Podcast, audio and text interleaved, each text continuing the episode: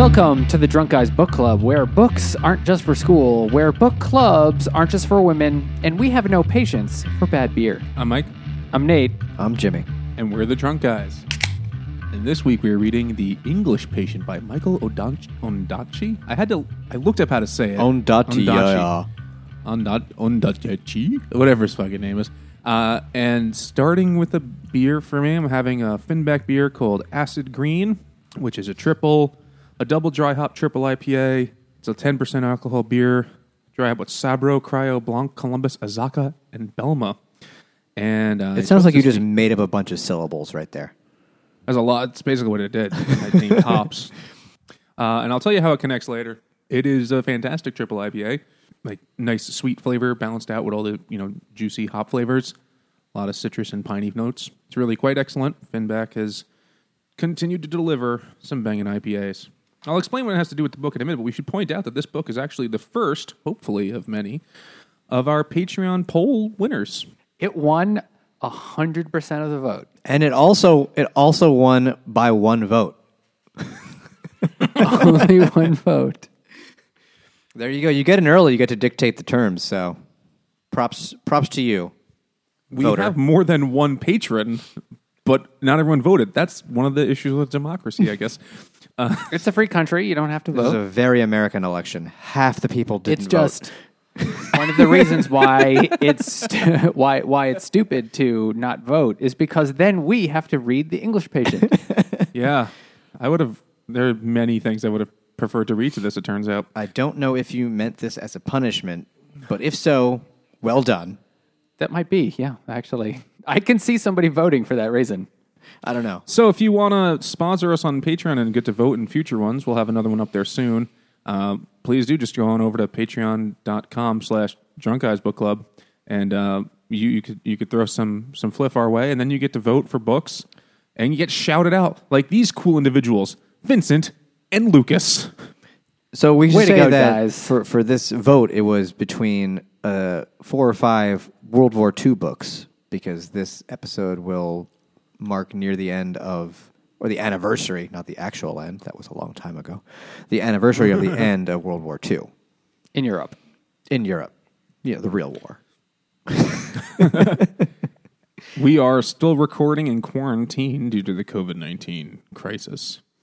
So, Luckily, none of us little yet are patients. Ooh, But we Yes. are at total war with viral outbreaks. though I might have preferred to get coronavirus than read this book. It turns out 'cause it really sucked hard, I mean, for someone our Well- age, it, yes, but maybe not. and I have underlying health conditions. Should have It's gotten called it. called being drunk. Uh, yeah, that's well, that's conditions. That's one of them. All right, so the English patient came Uh, out. wait, in- okay, we just say, oh yeah, what? do you- When did it come out? Go ahead. Um, Go ahead. I, I know. I don't know. the Now you've 90s. Shaking It's my like- it's like confidence. the like 90s. 94. It won the Booker, and then it was made into a really long, shitty movie that nobody liked, or actually everybody liked, except didn't it- Elaine on didn't Everyone fucking loved those movies. That movie. I've never seen it, Yeah. and now I don't want So to. So I watched the very beginning of it this morning. 92 is the book. This morning. This morning, Wow. uh, getting ready for this, and just I only just watched the very beginning, and in the opening credits, it said, "Oh, a Harvey Weinstein film." Yeah. nice. I didn't really get that far. That aged well. It was a huge it- movie. The book is from '92. The movie came out in '96 and was a huge blockbuster film. Like, people fucking loved it. It had a, you know, Ralph Fiennes. Everyone in the world has heard of it. It made like ten times its budget at the box office, so it was a huge success. Um, and I only really, I never watched it, but I remember there was an episode of Seinfeld where Elaine was the only person who didn't like it, and everyone was just like, "You got to see the English patient; it's amazing." She's like, I "Really? Yeah, it's kind of boring." And she like got in trouble with her boss for not liking it and shit like that. So that's what I always associate it with. Having never seen it, I'm with Elaine. Yep. So it also won the Booker when it came out in '92. I think it tied that year with something, but whatever. And it won the Golden Booker uh, a couple years ago, which I guess was like the Booker of Bookers or something. Booker like that. squared. There, there was a there was an o- online poll, or there was a poll of like the most of every, you know, you could vote for your favorite Booker winner of the last. I mean, how many Bookers are there? Fifty years or twenty five? There was Uh, a- it was started a in 1969, so, So it was it was about a- 50, so it was but they've been a tie years. year, so it was 51 options. 51 options, and this book won. Is it? Did it win because this is pretty much the one that most people would have read of that list? So actually, I'm looking at the shortlisted books, which I, I think between us we've read them all. It was In a Free State by V.S. Naipaul, which I did read, and Moon Tiger by Penelope Lively, which I read too, and neither of those really left a big impression on me, honestly. Then The English Patient, then Wolf Hall, and then Lincoln in the Bardo were the, was the shortlist. I think most common people, if they had voted, would not have read most of those. But if you're a book nerd, those are some big name books, especially Wolf Hall's huge. I haven't heard of those out of the three. The other ones were from like 1971, 1987. So it's not, it kind of looks like they picked one from every decade, whether that was on purpose or not. That's how it ended up. Yeah. Maybe they did like brackets. Yeah, probably. But anyway, the well, this one I would pref- the I didn't I haven't read Wolf Hall, but I read the other ones, and um, I prefer any one of them to this actually. Okay. Yeah, I would prefer the Testaments to this a million times. Oh yeah, absolutely. I would prefer like Life of Pi. That won the Booker. I'd take that yeah, over this. that was good. I'd take a lot of books that didn't win the Booker over this. I would take Ass Goblins of Auschwitz over this. I don't know about that. Yeah, that might be going a little bit too far. I would but definitely take Bear. Bear, definitely. Yeah. Oh well. Haven't read Cows yet, so we'll see if that makes the list. Oh, that's going to happen soon, gentlemen. I cannot wait. Uh, so let's move on and uh, talk about the plot, which is weird. Part of the issue, my criticism, I guess, of the book is it was kind of hard to follow. Well, it's- it's really very non-linear. dreamy, it, it, and it drifts into and out of memory, and you're not sure who's narrating sometimes, and you, it's totally out of order. So you're just like, I don't really fucking know who's what's going on right now. I also That- that I was spent most of first half of the book thinking that everybody was Italian, and they're fucking Canadian. Yeah. How many Canadians are there named Caravaggio?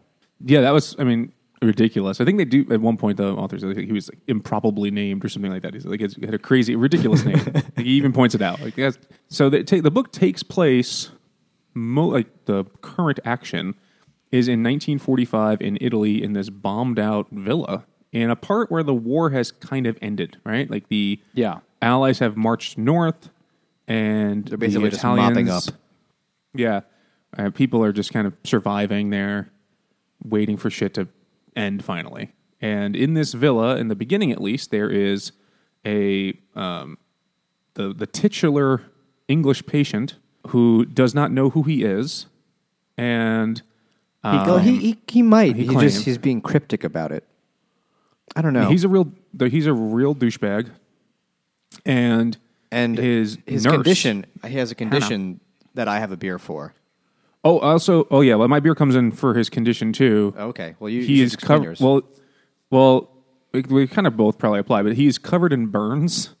Like he's like a French fry, Oh yeah. A- and they talk about how he was saved by the Bedouins, and they had you know vials of weird unguents and shit like that, and they made emollient, emoluments or whatever emollients. That's the word. To Not emoluments. emollient. That's the word. You know, tiger balm in the middle of the desert to to heal him. And uh, at least one of those things must have been green acid, and that's where I picked acid green as a beer for this. Well, my my my one beer for this episode is uh, it's a collaboration between Interboro and Finback. Ooh, It is a Helles lager. That's what it says on the front anyway. I don't know what that means. But it is called That's Two Crispy. Buoys because the English patient is one crispy boy. he definitely is. So he was uh, shot down. He was a pi- was a pilot. That's all we know in the beginning. And then he was shot down, and his plane was on fire, and it crashed in the desert. And he's like basically covered in third degree burns, like head to toe, but lived somehow. Uh, Jimmy's face is very weird. Helles is a German style, and it's malty. yeah, so it's kind of a big difference for Finback. They're really hop forward brewers. As is Interboro. I mean, they kind of they kind of do the same thing. A lot of IPAs and a lot of stouts. This With- this tastes like almost nothing at all. I think it's probably close to a pilsner. I mean, it's it's a it's five percent. It's uh, a, a lager, so it's it's not bad, but it's it's so unobjectionable that I couldn't find anything to even say about it. It's a weird thing to collaborate on to end up at nothing. It's like, hey, do you want to add one hop? I think we'll do one hop. Yeah, I don't even know if there is a hop in this. they're definitely hops. I mean, there could definitely take- is, but it, it honestly it tastes like like when you're physically actually have it in your mouth. Ha ha ha. Uh, you can kind of there's a little bit of flavor, but when it's gone, there's nothing. It's like it's like a ghost beer, That sounds about, about right. but it is a There- crispy boy. There you go. So we Yes, don't know he this is. guy's, and he claims to be English, hence the English patient. Also, I want to notice I wrote down on uh, page two. I took a note of this. And she's taking care of him. He's in his bed, being cared for. nurse. The nurse. His his his dick looks like a seahorse. Is that yeah, what you're gonna talk the about? penis sleeping like a seahorse. sleeping, capable of bearing children if it needs to. Just storing storing it in the sack They're like the kangaroos of the sea. of the penis. I, that was a. I remember that really vividly. I was like, "What? That is that's that's the best you could come up with to describe his penis." Like it's like it's wrapped around something in the current. I don't, I don't know what that means. It's like kind of spiny looking, and it has a little tail. There's little I don't know. little funny webbed ears. well, maybe it's, it's like it's like black and textured because from all the burns. Ew. And it's all shriveled up. Yeah. she should have said she should have said shrimp. Like that would have been a much more evocative image. Well, it's not, it's Shriveled not up. curled up like an elephant's trunk. I don't know. I've never seen a third degree burn dick. True. I stop myself at second degrees always when I'm into burn porn. it's not for me. about like an Indian burn. I just give those to myself when, when I'm alone. That's the only way I could really feel alive. You know, like that thing you do where you just take Purell and put it all over your balls so you could feel alive. I just you just coat it and then it's like oh hot hot hot hot hot hot and then you walk around for a while. Oh, Bengay too. Bengay on the balls. I actually did that on accident once because I was Bengaying like my back, and then I didn't wash my hands very well. Fortunately, I learned how to wash my hands from this coronavirus shit at 30, 33 years old. but then I like you know went to scratch my balls as I do every ninety seconds, and I was like, oh, oh, oh no, It's in the crevices. happening? I had to like run into the shower and hose off. It's horrific. Like this should this shouldn't be over the counter. This is dangerous. This is this is just as bad as the English patient's burns. that my I got Bengay in my sack. It was it was I I still wake up in a cold sweat like a like a PTSD veteran. Just ah no not again. Oh my god. We're talking about a book, right? I don't really know what's It's, happening. it's technically a book. Well, after that, I definitely need a beer. You should have a beer then. All right, so we're gonna try. The royal we. You're right. Not it all is of us. decreed. Just me. We, meaning me, myself, and I, are going to uh, try. What would De La Soul drink? Sloop's uh, double dry hopped Mosaic Bomb New England IPA. Because his skin looks like it's in a lot of little pieces. Yes. so yeah, it's good. Uh, it is a New England IPA with Mosaic, and it is six point five percent alcohol. Is that a uh, a single? That's a single hop beer. Single hop, yeah. So what do you get from it? Like, what does Mosaic taste like? It's in a, like a lot of little pieces. That might be why they call it that. I mean, you don't fucking call something a mosaic without a reason. It might have a bunch of weird little flavors. I don't know. I mean, it's a very familiar flavor because we've uh, there are a lot of IPAs with Mosaic. Well, my other one's with Simcoe, so when we get to that, I'll compare the two. So I know Mosaic tends to have a sort of fruity flavor, like mango or berry flavors, is how it's usually described, but also citrusy and pine get in there often. I would say this one is the like juicy pine more flavor. Hmm. I wouldn't. I wouldn't really say I would taste a ton of mango. All right. Yeah. So the nurse is Hannah. She's like what twenty. She's 20. Yeah.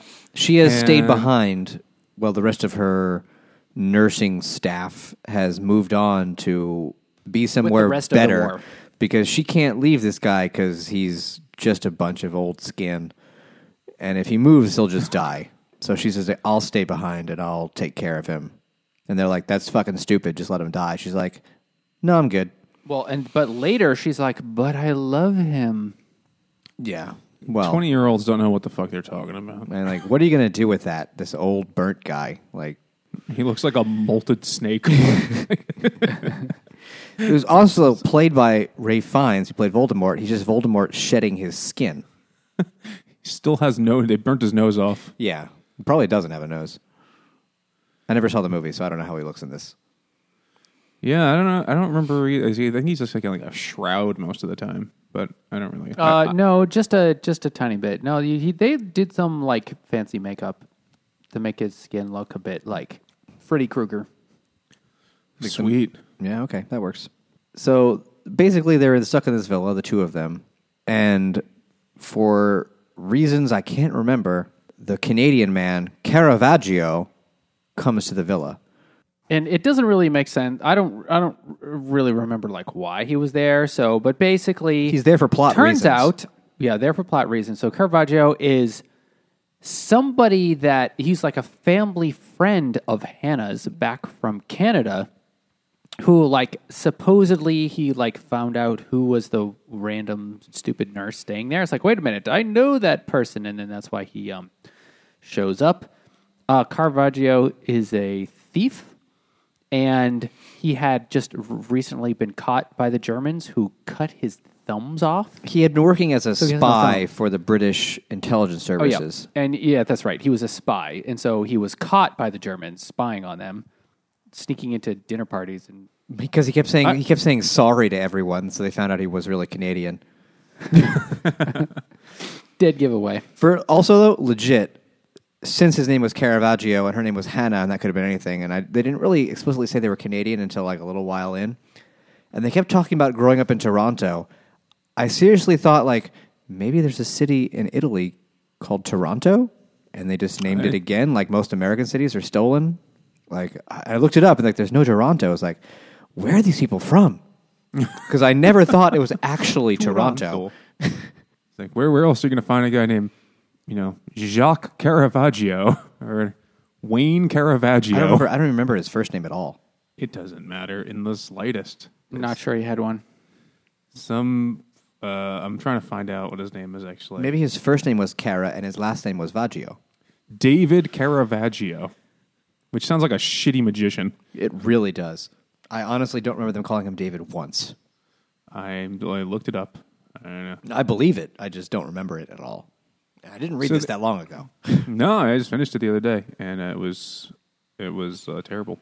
But he's also, I mean, his interesting part of the story is that he's addicted no to thumbs. morphine. He's got no thumbs, but like that doesn't really m- matter at all in the plot. It's just a crazy detail. You're like, oh, that's fucked up. He just holds everything like he's praying. Yeah, yeah. I, I guess is, I think is Willem Dafoe play him in the movie. Yes. Yeah. Who's who's got his seahorse dick out and he's just holding it with no thumbs. And they're hanging out doing this like weird Threes Company thing for a while. Or Caravaggio. Three's hang- company, except like he wants to bang the kid, It's like two and a half's company. for, uh, and she wants to bang the Well, burn everybody victim. does. Yeah, and then they have a magic fourth person come. Kirpal. Kip. Yeah, the, the the Sikh dude who comes in and they're like, "Can you grant us wishes?" And he's like, "No, please stop asking me that, white people." And he is a But he can defuse bombs. he is a Sikh sapper and bomb disposal man. Technician. And so, like, the war has pretty much passed this part of the country by, but there's still fucking unexploded bombs and landmines everywhere that the Germans left behind because because they wanted to fuck people up. well, he said they they actually that was the one part of the book I found interesting was all the bomb shit, and they talk about how the ordnance some of it's designed to not explode when it lands, or it just doesn't. And then it'll explode when like you hit it with your car or you step on it or Well, some some of them, know, the bomb, the, the the things that set like off the four bombs. thousand pound bombs. Yeah, they like didn't go off, and so if someone like walks by it, they'll set it off accidentally without knowing him. And then later in the war, the Germans found that the bombs weren't going off necessarily, and they were being diffused. So they set it up so that they would make an easy diffusal thing happen, and then it would set off to go off an hour after they started diffusing it, so it would kill everyone diffusing the bomb. That's probably true. There's a secret second timing device that is going to go off one hour after you defuse the first timing device just to fuck with people. just to make people scared, and that's kind of the point of bombing, right? You can, you could I mean you do want to destroy shit, I suppose, but it's it's isn't the point of total war to like break the enemy, and if they are incapable of even like disposing of the bombs, like no one's going to want to do anything. I wouldn't want to fucking. Well, Go in out there. Europe, uh, in Europe today, they still find unexploded bombs from World War II just like lying around. There's- or just like in in. I think from World War fields One, stuff. even you know, there's still still shit. There's also thousands of landmines all across all of Africa just left there that people still step on and they get blown the fuck up and they lose all their limbs. At a certain point, you'd think the bombs. I mean, for today at least, at a certain point, it has to just like break or decay, right? Like, I'm sure some of them do, but a lot of them don't. Maybe they they never find the ones that don't blow up or that are that are have decayed to the point where they don't work anymore. Probably. That's fair.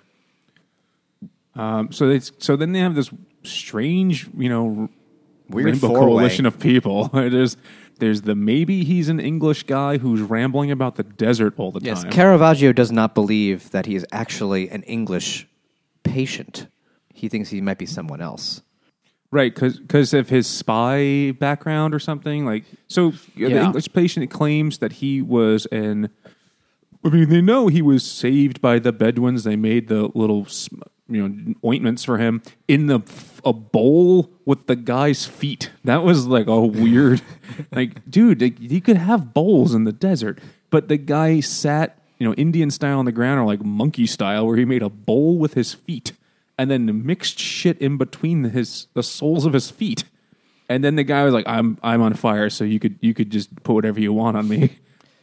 And then they eventually drop, and because he knew like guns or something, they kept him, or they thought he was valuable. Yeah. The, the, yeah, the Bedouins took, They took decided to care of him, him, and then basically. they they basically saved him, and then they found out that he knew enough about all the weapons and bullets left behind to teach him how to use them, and they're like, ah, he has served his purpose, and then they left him.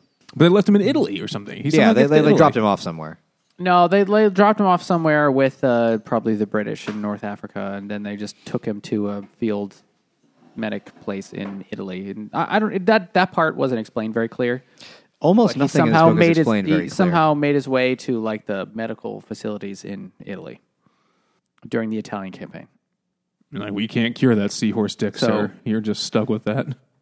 So so much of the book is told in flashbacks. Uh, and there's a lot from I mean there are flashbacks from really everybody. Well actually not really from Hannah. Come to think of it. Did she really have a flash? But okay, there's a lot from there's a there's a lot from the English Um, patient. yeah, Caravaggio has the least. Yeah, just that first one where he's talking about his, you know, how he got caught. and I he think that was, was pretty- he was pretty like much it. crawling around naked. Something like he could only he could only rob things when he was naked. Yeah, And- yeah. He, he was in a party, and then he figured if I if I get naked and wander around, they'll just think I'm a drunk guy. But they'll- it didn't work. No. They cut off his thumbs and they let him go though, because they figure he'll lead them back to Because whoever they he's know he working can't for. hitchhike.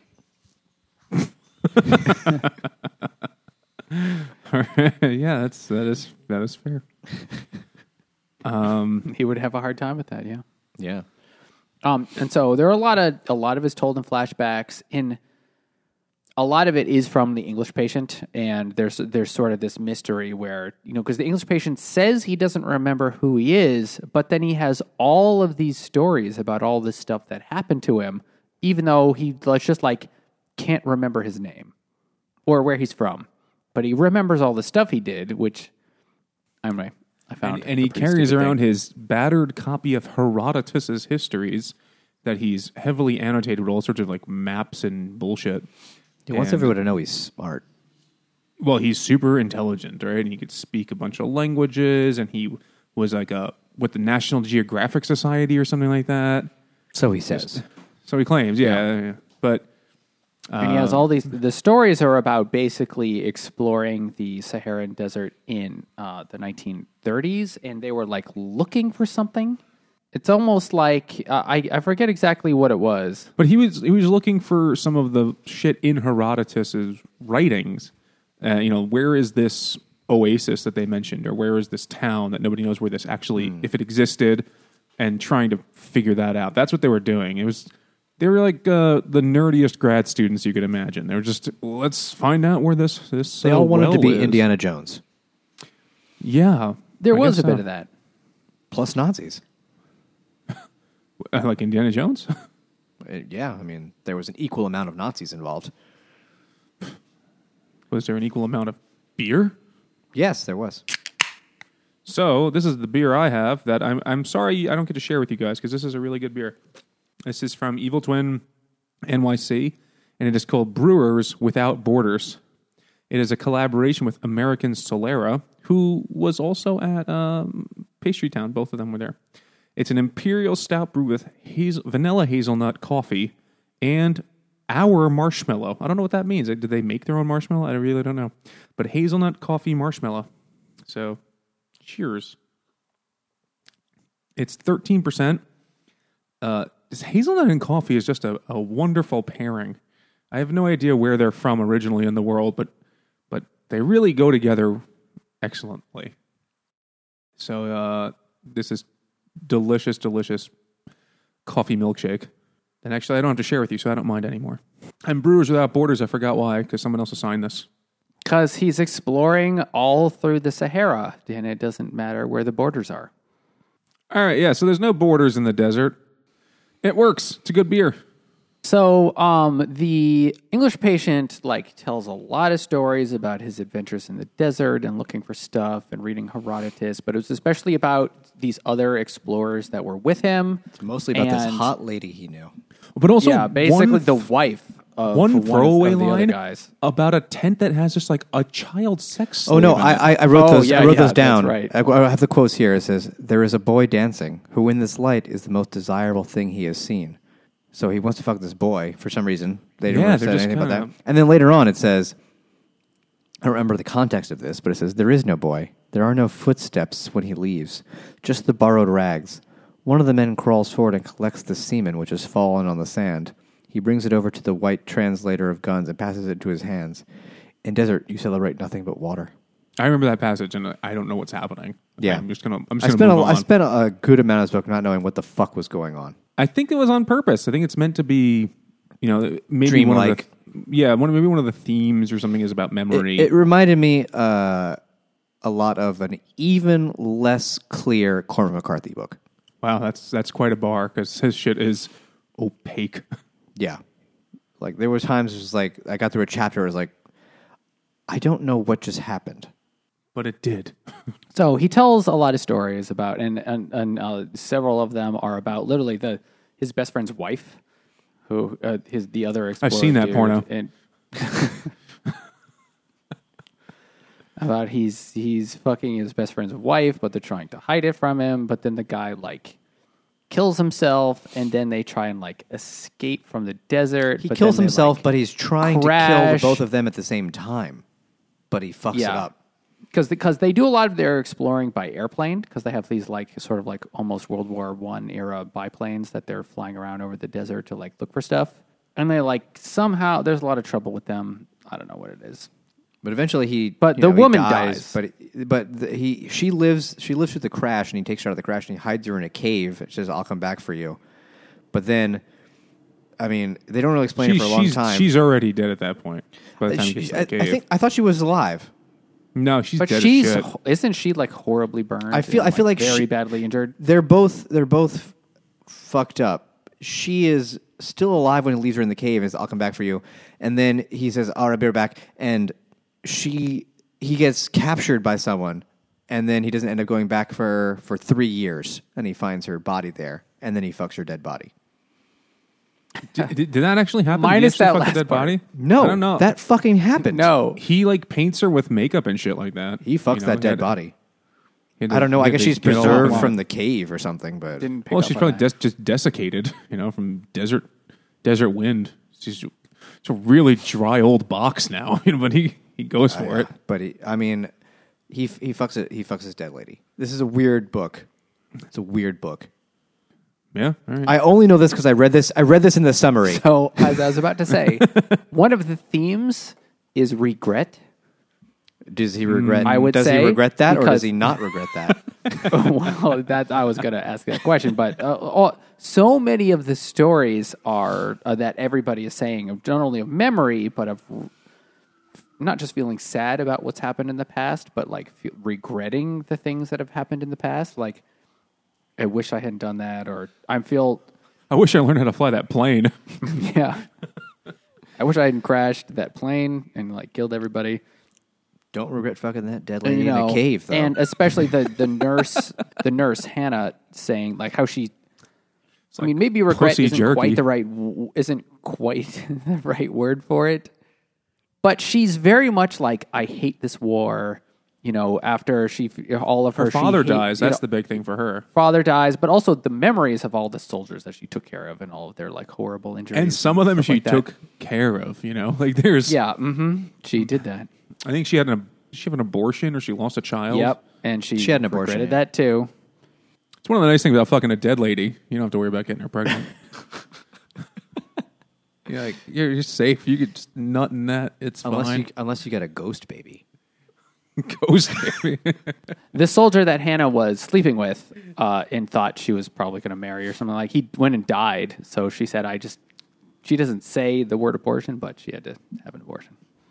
She's like, I can't keep that thing. You're right. Regret is there. I mean, the other Caravaggio definitely regrets losing his thumbs. That's got to be really inconvenient. He gives that two thumbs down. But I felt like regret was a thing for the like it didn't. I, I was looking. Is there some like these characters are really different from each other? You know, like disparate. What was linking them together besides, I guess, their experience? Is regret the thing that links them together? Because like Caravaggio doesn't really regret much, but he's like a morphine addict, thumbless bastard. So he probably should regret some stuff. And Kip doesn't really regret his bomb disposing days, does he? No, he loved it. He Yeah, it was like had a really best good part of the time. book. From what I've read about this book when I was reading about it, so I could figure out what the fuck was even going on, uh, a big theme is this, the sense of uh, nationlessness, if that's even a word, where they're all like from other places, but they all did stuff elsewhere. Like English patient, spoiler, isn't really English. Kip is Indian, but works for the Sikh, English so he's an outsider. he's an outsider even there, but he also works for the English, even though his brother is in jail for rebelling against the English. And the two Canadian slash Italians are now in Italy. So, like, they all all thrown together in this foreign place doing stuff just themselves. And what does it mean to be, like, from any place? Does it mean anything? I don't, and shit like that. That's what I've read. I, if I had just read this book and not read anything about it, I wouldn't have picked up on that. Well, I, I did notice um, Kip's like otherness was important, right? When in his sections, which I, I think I've already said, but really are the only parts of the book I enjoyed reading was his stories uh, about bomb camp when he learned how to dispose of bombs with the eccentric British, you know, rich guy. And all his friends blew up. but like you know, even start at the at the interview phase where they all had to do a a you know a test and an interview and whatever. Everyone looked at him differently because he was the one Sikh dude and the rest were a bunch of white guys, and he felt outside of everything always. He felt like he was not involved. And I think that's why the sapper job is such a solitary job. You know, he, he does he does need help from people, but he's he's kind of on his own at the same time. And Uh, he he t- he described like not sort of forming relationships with the other sappers because they would just die all the time. Yeah, Like, halfway through training, his teacher dies. yeah, and uh, the And the assistant the the lady So they really shouldn't be standing so close. But you needed people to hand you tools or to take things away because the bomb. Not only is the, it's not like just a bomb sitting on the middle of the road. It's like in a crater usually. Yeah. you know, because it's a four thousand pound fucking thing that fell out of the sky. So it's in a hole, and there's a part where Kip has to Like lower down on bomb. a rope. Yeah, he's like in a well, you know, and it's like wet and muddy and disgusting, and he has to figure all that shit out. But also at the end of the book, he like runs away when he finds out that they bombed Japan. Hiroshima. Yeah, when he finds out about the atomic bombs, and he's That bomb is too big to defuse. Maybe maybe that he's like, I'm out of work. Shit. God damn it. But before he leaves, he spends a lot of time with Hannah. He gets Tearing to that know up. her. Quality time. Quality time. But like weird time, like they don't talk. They just bang, but then like hug. It's like they're they're fucking damaged, which I guess you know the, the war would do that to you. Yeah, Yes. just sitting there. The complete they destruction pork. of the earth is going to fuck up relationships. It's not his seahorse dick. He just whips that out. Maybe the English patient was hung like a seahorse. It's like So not at all. Really, it's a micro penis. it's a micro penis that's also kind of ribbed looking. Sounds really terrible. So then that's, I mean, that's kind of it. Everything except when we find out what the true identity of the English patient is. And then you find out and you're like, all right, whatever. I didn't really care. I didn't care. It didn't, Yeah. didn't mean anything to me at the beginning. It's it's not going to mean anything to me now. Because it So- didn't, it didn't Yeah, matter so in as the it, plot. as it turns out, no. As it turns out that um, Caravaggio, because he was a spy, he had heard about some of these other spies, and he heard about like some of the people, some some other British spy that had died in the desert, and turns out it was the husband who killed himself of the woman that uh, he was that the English patient was fucking, and that this dude wasn't actually English at all, though he had gone to English board, boarding school. That's why he can speak English with a proper English accent. But he's actually German. He was actually was He's Hungarian. Hungarian. Hungarian. Well, whatever you know. It's, it's like- kraut adjacent. Kraut adjacent. like something I would say, Nate. That is Congrats. a I genuine- know. His name is like Al- Almásy. Laszlo, which is the only Hungarian name there is. They're all named Laszlo. Laszlo, like four different accents facing different directions on top of it. One underneath somehow. I oh, know he's Laz, Laszlo the Hungarian. And he was a, kind of working with the Germans, but he kind of just was like a desert guy that helped them. But he just did it because like the desert a lot. He wasn't like uh he wasn't like into being a Nazi. He didn't think it was cool. He just happened to do it good. I think he was just an, op- uh, was he like an opportunist? To, like it served his purpose to help them at the time. They might have made him. They were a coercive people. We have ways of making you talk. Uh, speaking of which, one of those Is is, beer. beer. I mean, that is kind of how they do it later. When they give him the Brompton cocktail. What was the Brompton cocktail again? I don't know what is you're it- talking At is the that part at, of the book? at the end, at the end, when Caravaggio is uh, getting him to fess up about who he really is and his story, he gives him. Oh, gonna yeah, give him the Brompton cocktail. it was alcohol and morphine, as though morphine wasn't enough. It's just Yeah, well, both of them are doing a lot of morphine at the end. Anyway, this beer is called is a Sloop Simcoe Bomb New England IPA, and it is a six and a half percent alcohol brewed with Simcoe. I want to say these are this is the closest thing we've ever had to two different beers that are exactly the same except for the hops, and it's a single hop for each one. and you're our only judge, Nate. So you have to really describe them for us. Don't fuck it up. I would say, I mean, this is also very good. I would say this is fruitier. Uh, that is my explanation. Wait, let me try the other one at the same time. Uh, Science. Yeah, the Mosaic is Pioneer and Simcoe is fruity. Can you put is how put, I would describe put the it. microphone down and just pour them both into your mouth at the same time? I don't. you mean I don't think that's going to help anything. okay? this is for science, Nate. He's doing it. I respect you very much. Let us know how it goes. Just double team your mouth with beer.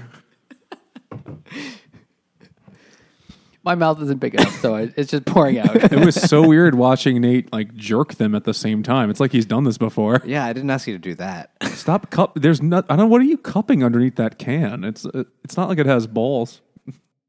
Now he's just sprinkling the beer on his face, and he's like, "I finished." Pinky's up though. I respect that. He's British. I'm English. That's Oh, it. yeah. that's what the English patient would do. Teacup style. If his fingers yeah. haven't been So- burned off, I don't know. If I had to pick one of these, I would probably go with the Simcoe one. So my research tells me that Mosaic is a hybrid of Simcoe and some other shit. So they are similar hops. Okay. If you say so. I have no idea. I've I've consulted many of the internet, many of it. So in the end, Oh yeah, you find out that he's a fucking Hungarian count, and he fucked a dead lady in a cave. And Apparently. also he swallowed her menstrual blood. They mentioned that explicitly. Oh yeah. Everything else in this book is very vaguely defined, and you're not sure what's going on. But he made sure to say the explicit phrase, "I swallowed her menstrual blood." Well, that's how you say "I love you" in Hungarian. I mean, it might be. I don't know any Hungarian people. I don't want to go there now. It's like shaking hands over there, practically, just all the time. Like, oh, uh, yeah. And then if it turns out So that the the Sikh guy, leaves, and you know, in the end, the English agent doesn't even. They don't sh- say that he even dies. Oh, he definitely dies because he should mean, have he died. a- he should have died a long time ago. he was like a piece of leather that could talk. Like it was pretty gross. Whatever was left of him. Was she just like chewing up food and spitting into his mouth? I don't know if he could like even function. Wasn't she doing that? Like, wasn't she like baby birding food to him at one point? Yeah, no, that with the with the plums in the beginning. Yeah, Yeah, she was she was chewing it up and putting it in his mouth. And he was like, "Could you just mix a little menstrual blood in with this? This is it's a little dry." Uh, there's not enough copper in this. Iron. You're probably right. Nate, what do you know? You knew that right away too. Everyone knows you Blood drink is menstrual red. blood for the Blood iron. is red because it has iron in it. He's like, I like my pussy medium rare, bloody. It's just that's just rare at that point. It's like cunt tartar.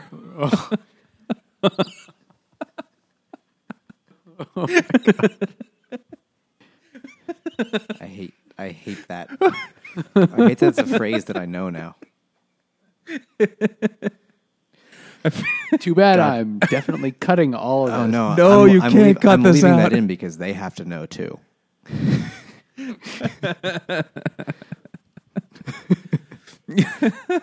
There's nothing particular in the scheme of things we've said. It's, it's offensive to human decency, but it's not really. It's not offensive to any one person or group. It's offensive to just taste because of the taste. But the taste.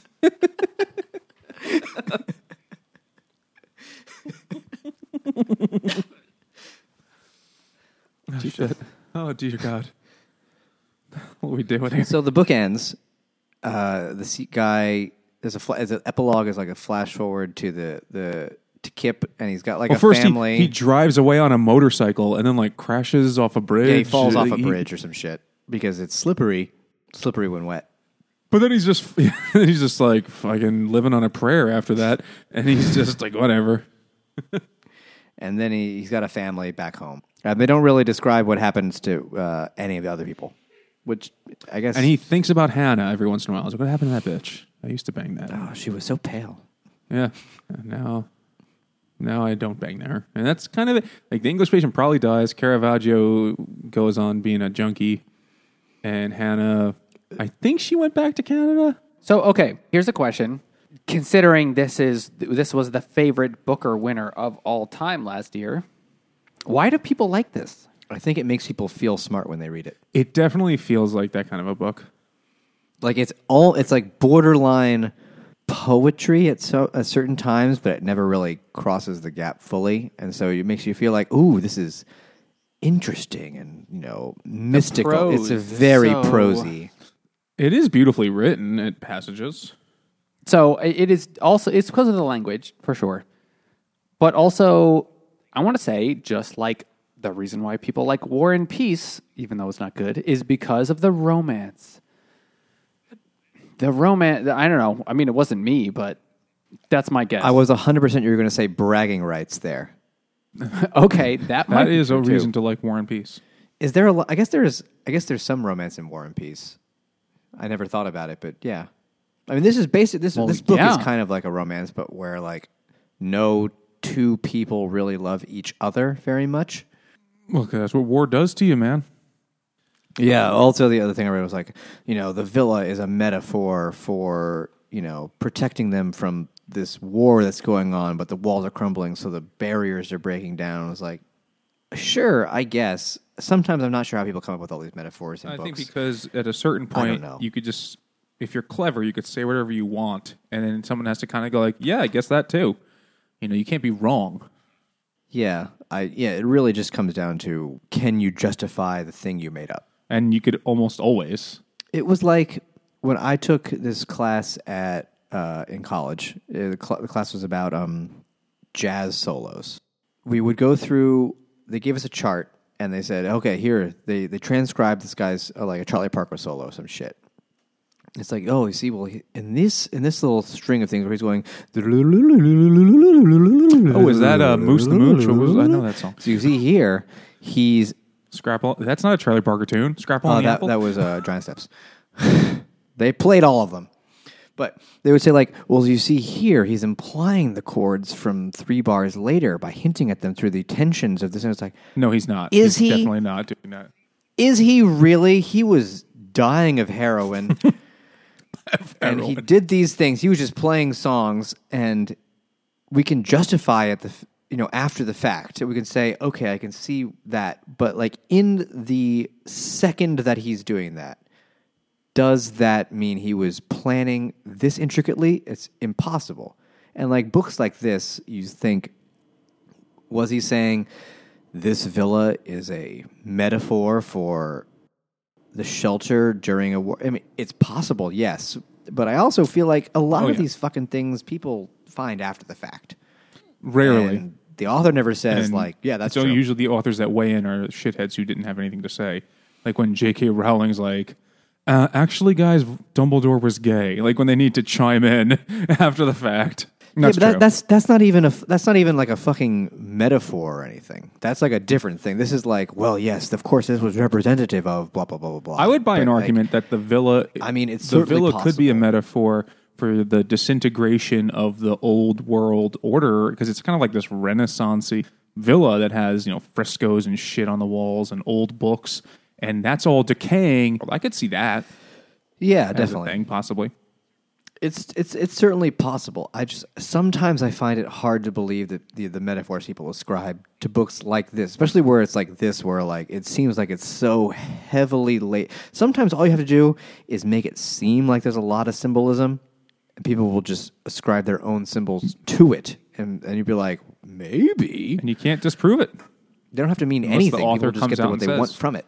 Right well isn't that postmodern literary theory like you know, if you could if you could find it in the book then it's there and that kind of how that works no if you're like i think this i think the english patient is a giant commentary on colonialism people are like yes yes it is I mean, you could even you could easily say that about well, this. somewhere very close to the end, the K- Kirpal Singh, you know, Kip was going to like shoot the English patient because he was British, and he's like, "You fucking He British." said, "This is what the bastard." West has done to Asia because He's they like, bombed yeah, Japan." he's like, and he's what he's like mad at imperialism.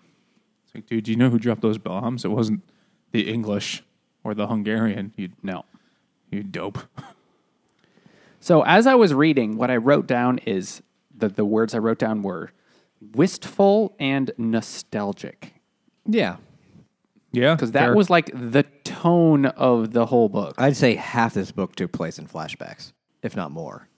sounds about right And my criticism of the book is that it overly romanticized World War II, which is a very like common thing that happens in a lot of pop culture and literature, in movies and stuff. Because really, it must have been an awful time. It was a fucking nightmare. It was the worst time in the world history. It must have been awful, but yet it seems so cool. Not or not cool. It seems so exciting. I mean, I think anybody that lived through it doesn't write shit like this. Anybody that lived through it says like this was the worst time in the world. And Yeah. and now it's you know people most people that are st- that were there for it are either almost dead or already dead. Yeah you'd be quite old at this point Yeah, you got to be in your 80s if you're if you were, you were a really young during it. Yeah, more like There's no there's no one to say otherwise to a certain extent. But this extent. book, but this out in the, in the early '90s, and there was a whole bunch. I mean, I don't know if it ever really stopped happening, but there was a whole bunch of World War II shit in the '90s when it was the Yeah. 50th anniversary of D-Day. The 50th Saving. Private Ryan. But there were a ton of World War II movies and World War II. well, it's also it's also totally different for us here because we're Americans and we did not really bear the brunt of the destruction of World War II. So for us, it was Any of just it. everybody going abroad and kicking those fucking Nazi asses. right in the dick. Yeah. Seahorse dicks. So, I mean, aside from like knowing someone like a grandparent or like knowing someone who went to war and died over there, we didn't live through like the destruction of our country. So we have a very different viewpoint of it. Plus, this author is fucking Canadian Sri Lankan or something. Yeah, he was born in Sri Lanka and then he emigrated to Canada. I'm not sure. Yeah, he, I think I think he's a Is he, like- halfie. he's a halfsy. Yeah. yeah, He's a 'Cause his halfling? last name is like Dutch or something. So I don't know. He's some kind of weird United Nations of person kind of guy. I don't know. Ondadajichi Unjaji. Own own Datya. I don't know. I have no idea how to say his name. I don't think any of us do. I, I heard Charlie Rose say it. It was like Ondachi, is what he said. But he said it fast and then moved right along. And then it was like, it's, it's over. Let's get back to And my then, questions. his, and then he made his assistant watch him masturbate in his hotel room. yes. Did you ever see, you know, those, Same episode. you know, those, um, remember those Stefan on Saturday Night Live? The, Oh, the, the gay guy. like the gay guy with the clubs. Club is called Yank. Yeah, exactly. this club has everything. In one of those things, like this club has everything, it has glitter, it has Slurpees, the table from Charlie Rose. And so every I just couldn't help but think of that watching this stupid clip. Did you actually watch it? Like a talk with this guy? I watched about a minute and a half and I was like, I don't he's, need he's to writ- he's hear. written other things, but I couldn't tell you a single other thing he's done. yeah, I'm sure they're all very critically acclaimed and probably seems really like great. uh he seems like a the kind of guy that critics uh, jack each other off over. Oh yeah, yeah. I mean, I could see why it's a claim. It's. I think it's a book that if you like that sort of like detective element of reading a book and like, what is he saying? What is this really about? This is a book that you could spend a lot of time in doing that with. Like, what does the desert represent? What does the fact that the guy has no thumbs represent? Is the, like, why is he a Sikh? Why not just like a fucking random Indian guy? Like, why is he specifically Sikh? Does that mean something? Does the name Hannah have a meaning? Like, eh, you know, is there like a mythological medieval character? I, I'm sure you can get balls deep into that with this. And probably a lot of it does have meaning. I can't imagine it was accidental. You know, it was very purposeful, all the crap you put into the book. I just don't, I don't like to read for that, so I really didn't enjoy it. I have no idea why this was the favorite Booker winner. None. Maybe they were just tired of giving those awards to Midnight's Children because that won the last couple times they did one of those like best of the Booker things. Salman Rushdie Oh, okay. book about uh, Indian independence and also weird magical realism stuff. Didn't like that book either. One day we'll probably have to do it, but it was weird Yeah. because that that's the one that won the Booker of Bookers when they had I think forty winners and when they had twenty five winners or something like that. They did the same thing and they that won the last two times. So it's kind of an upset that that didn't even make the short list and then uh, English Patient won. I, I don't know who got to who got to vote in this poll that made this the Booker Bookers. Was it just like everybody? No, if they- it was just like an online poll, it would be like, yeah, of course they voted for this. It's the only one that regular people ever even fucking heard of. But is it just like people who normally vote for the Booker? uh, they always have like a panel. They make a panel of people. So it was just the panel that voted. Yeah, and it's fucking, you know, random book nerds, you know, like professors or authors or something. It just it just seems like this is the kind of book that it was written vaguely enough, not necessarily f- so that, but it just ended up being so that people could take what they wanted from it, and like it was so heavily laden with metaphors that you feel like everything's a metaphor. It's like, oh, it's so interesting and deep, but maybe it wasn't. It might not have been. Or uh, Maybe he just like I got away with it. Gotcha, bitch. Yeah, I was like, ah, I fucking fooled those fucking nerds. I don't know. I don't know. No, I'm su- I'm sure he thinks he's the shit. He seems like the kind of guy who would call himself a guru or some shit. uh, artist. yeah, I, I can't, I'm looking up uh, on the venerable Wikipedia. I don't know. He's an old bastard now. He was born in back when it was still called Ceylon. Uh, I don't even know what that means. He's 76. I mean, he was an older dude. He was in his 40s when he wrote this book. No, he's like almost 50 when he wrote this book. He's, I don't know, he's seen some shit, I guess. Well, you know, sure. Yeah, I'm. I'm sure he's seen. I'm sure he's like a nice guy. I'm sure he's written some good stuff. He's he's a good writer. I just don't understand how this could win the award of awards. And I'm not. I, I'm not someone who think necessarily thinks that like making something win an award makes it a good thing or a better than other things necessarily. But like everyone fucking sucks this book off. Yeah. Or really sucks the book. Honestly, everyone loves the movie. I'm going to guess that almost no one that loves the movie Except Elaine. read- yeah, except I'm going to guess that most people have seen the movie and never read the book. That's probably true. It's a, there's there's an overlap in book nerds and artsy film nerds, but they're not necessarily the same population. I'm not sorry I read it, so I can see I, I finally fucking read it. I'm not going to watch the movie now because I know if it's based on this, it's, I'm, I'm not going to waste that time. It's like a three hour movie. Oh fuck, three hours, Jesus, no.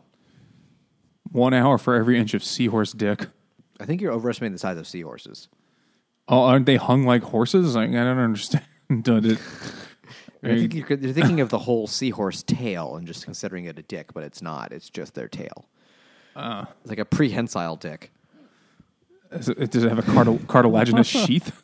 Uh, it doesn't have a sheath. It's not a bear. You don't just learn about books here. Also about animal penises. And things that might be metaphors for animal penises. Maybe that was what the whole book was about. It's about the plight of the seahorse dick. They gave it to us on page two, and they just expected us to pick it up after that, and then we know when we didn't did. We didn't- And that was the big. do That's it. how he, he got away with it. Like I made them read the rest of that bullshit, but it was really just about a seahorse cock.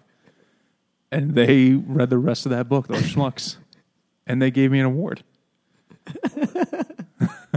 Tell us what you thought. Send us an email to drunkguysbookclub at gmail.com. Follow us on Twitter at Drunk Guys BC. or go to Facebook and Instagram at Drunk Guys Book Club. And if you've listened this long, don't wait till you're covered in third degree third degree burns to leave us a review. Just you uh, might die. yeah, you'll you'll almost certainly die from that. Uh, just you know, leave us a review and a rating wherever you're listening, and and round up to five stars if you can. One for each uh, each time we talked about seahorse cock this episode. And uh, check out the Hopped Up Network, a network of independent beer, beer podcasters. And thanks for listening.